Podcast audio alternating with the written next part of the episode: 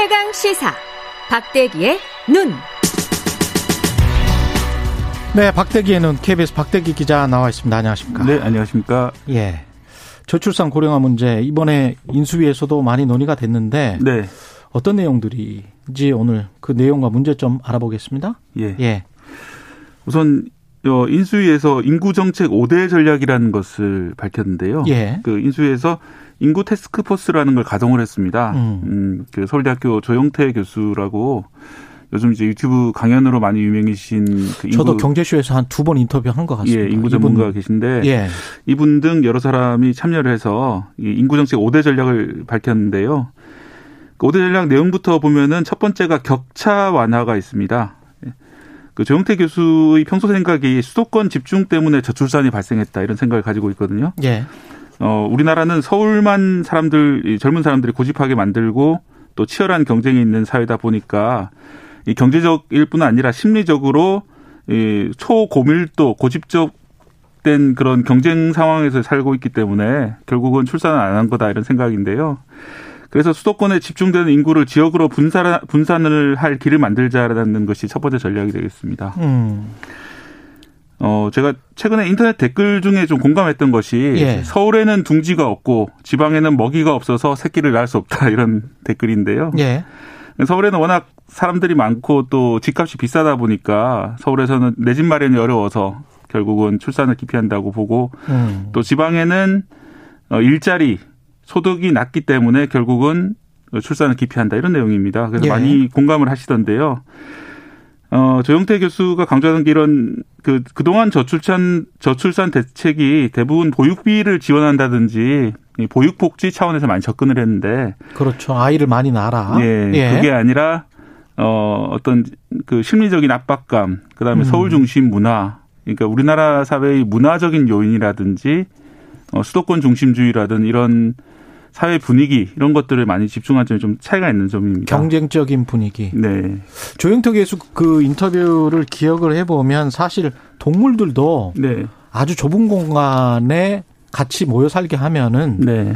그 출산율이 확 떨어진대요. 네. 예. 그래서 이제 사실 우리나라처럼 출산율 낮은 나라가 홍콩이라든지 마카오라든지 도시 국가들을 가, 싱가포르라든지 이런 예. 곳인들인데 우리나라 사실상 도시 국가나 다름없다는 거죠. 서울 중심으로 다 모여 있기 2천만 때문에. 명이 아주 좁은 지역에 예. 뭐 전체 국토의 뭐 서울이 한2% 됩니까? 네. 1% 됩니까? 뭐 이런 이런 지역에 다 모여 사는 거니까요. 서울 수도권에. 예. 그래서 좀 이런 현상을 좀 경감하자는 것이 첫 번째 아이디어가 되겠습니다. 그러면 그러면 아이를 많이 낳을 것이다. 아니면은 그냥 인구 분산해서 쾌적하게 살자. 뭐 어떤 건가요? 조금 그러면은 출산율이 조금은 나아질 것이다. 나아지지 않을까 하는 아이디어고요. 근데 아까 그 댓글처럼 예. 지역으로 내려, 내려가면 지방으로 내려가면 그러면 거기에서는 이제 그 일자리가 없는 건 아니냐. 네. 먹을 게 없어서 그쪽으로는 못 내려간다. 뭐이 댓글도 참 의미가 있는 것 같습니다. 네, 그렇습니다. 사실 예. 그래서 나중에 말씀드리려고 했지만은 결국 이 내용들은 참 좋은데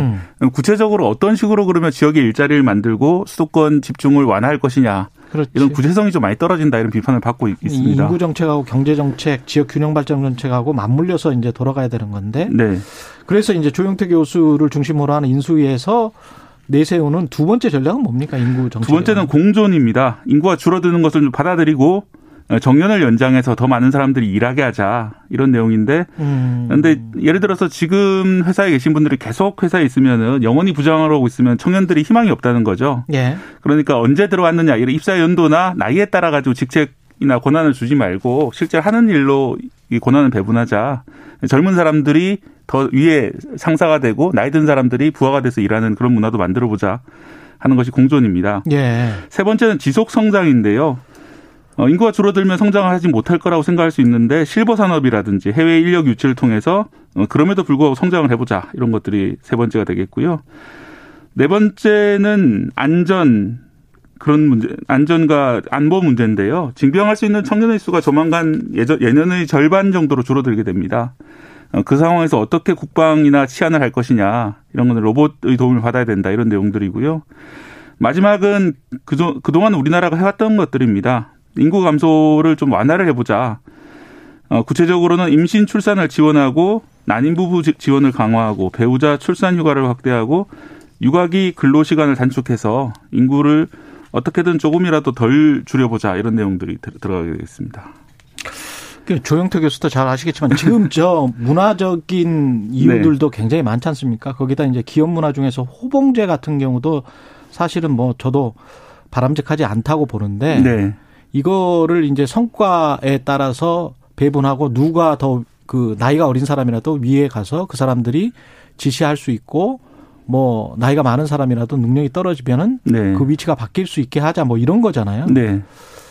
이게 근데 문화적으로 과연 가능할까요? 지금 인선만 봐도 이제 장관 인선이라든지 그렇죠. 상당히 좀 나이가 많으신 분들이고 60대 남자 예. 서울대 그렇죠. 이제 예. 70대 총리 후보 이런 것들을 보면은 예. 우리나라의 문화라는 것이 공공에서도 이렇게 바꾸기 어려운데 과연 음. 민간까지 바꾸려면 과연 가능할까 이런 의문이 많이 들고요. 음. 예, 전반적으로는 공감이 가는 내용도 많이 있습니다. 그렇죠. 이렇게 잘못됐다 그렇죠. 고쳐야 한다라는 데는 많이 공감이 가는데 그렇죠. 그럼 어떤 식으로 실현할 것이냐. 음. 예를 들어서 지방을 지방으로 더 내려가도록 더 이렇게 북돋아야 된다고 한다면은 뭐 국회나 청와대를 당장 옮겨서라도 해야 되는 거 아니냐 생각이 드는데 그런 이제 구체적인 대안은 좀 결여돼 있고 좀 당위적인 명제들만 모아놨다 음. 이런 느낌이 좀 많이 듭니다.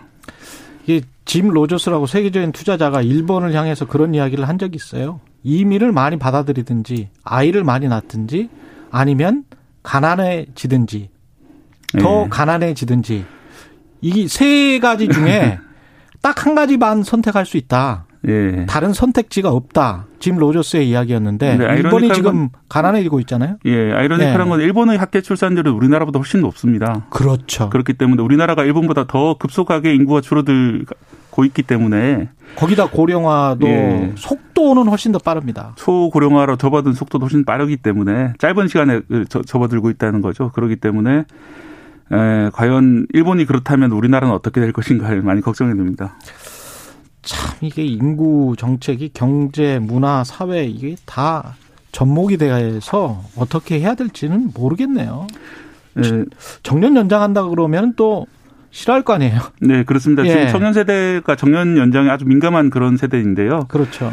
어, 그런데 이제 뭐 인수위가 이번에 발표한 것은 아닌데 조영태 교수의 과거 강연을 봐도 그런 내용이 있습니다.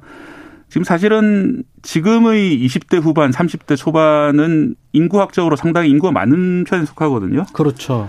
어, 왜냐하면 이제 90년대 초에는 그 베이비 부머의 에코 세대였기 때문에 음. 상당히 인구가 많았습니다. 심지어 이제 1988년생은 63만 명이 태어났는데, 에, 1992년생은 73만 명이 태어날 정도로 거꾸로 인구가 성장하던 시대거든요. 에, 그렇기 때문에 지금은 취업 난도 있고 젊은 세대가 많기 때문에 MZ 세대 문제 이런 얘기 많이 나오는데 몇 년만 지나도 2002년생이 사회에 진출할 때가 되면은 인구가 엄청나게 많이 줍니다. 49만 명까지 떨어지거든요. 72만 명에서 예.